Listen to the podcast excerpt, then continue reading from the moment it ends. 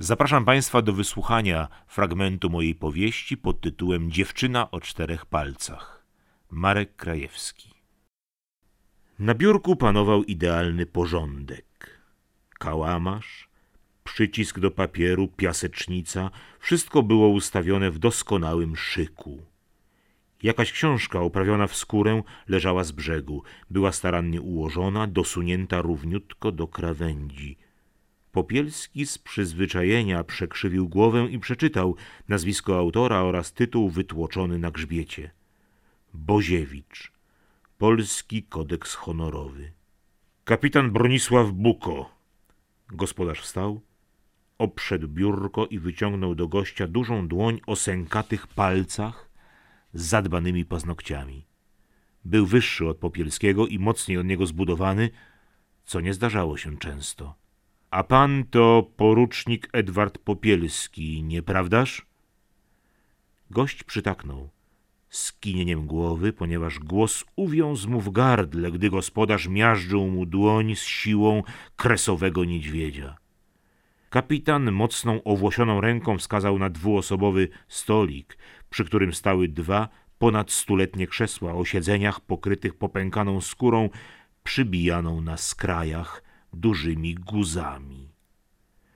Popielskiego bardziej jednak od osiemnastowiecznych krzeseł zainteresował stolik, a właściwie leżąca na nim piękna stara indyjska szachownica z laki.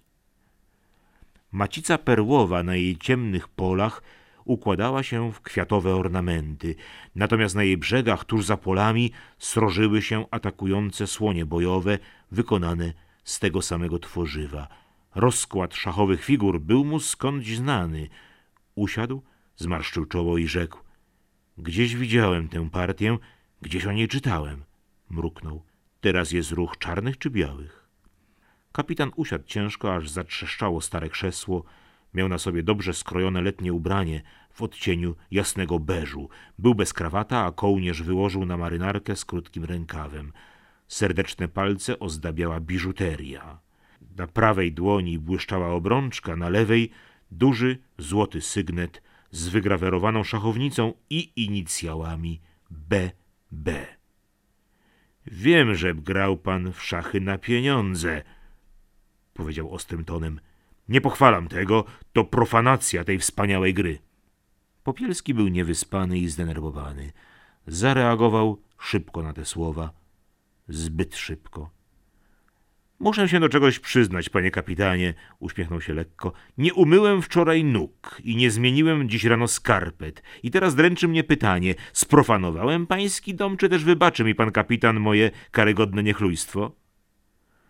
Buko nieoczekiwanie wybuchnął gromkim śmiechem. Pańska bezczelność, rzekł, kiedy się już uspokoił jest odpowiedzią na pytanie, które sam sobie wczoraj zadałem. Czy pomocnik, którego mi przysyłają z Lwowa jest do odstrzału, czy też nie? O to właśnie zapytałem. No, nieźle się zaczyna nasza znajomość. Jak tak dalej pójdzie, to chwycimy za rapiery. Edward pokręcił własnym sygnetem z onyksowym oczkiem. I jaka jest odpowiedź na to pytanie? Buko sięgnął po papierośnicę tak szybko, że aż zatrzeszczały mu kości. Miał szybki refleks i z całą pewnością byłby trudnym przeciwnikiem w walce na pięści.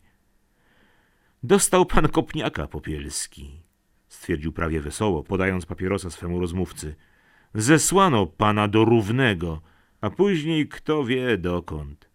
Podpadł pan komuś. Jest pan do odstrzału. Marek Krajewski, dziewczyna o czterech palcach, Kraków, wydawnictwo Znak, 2019.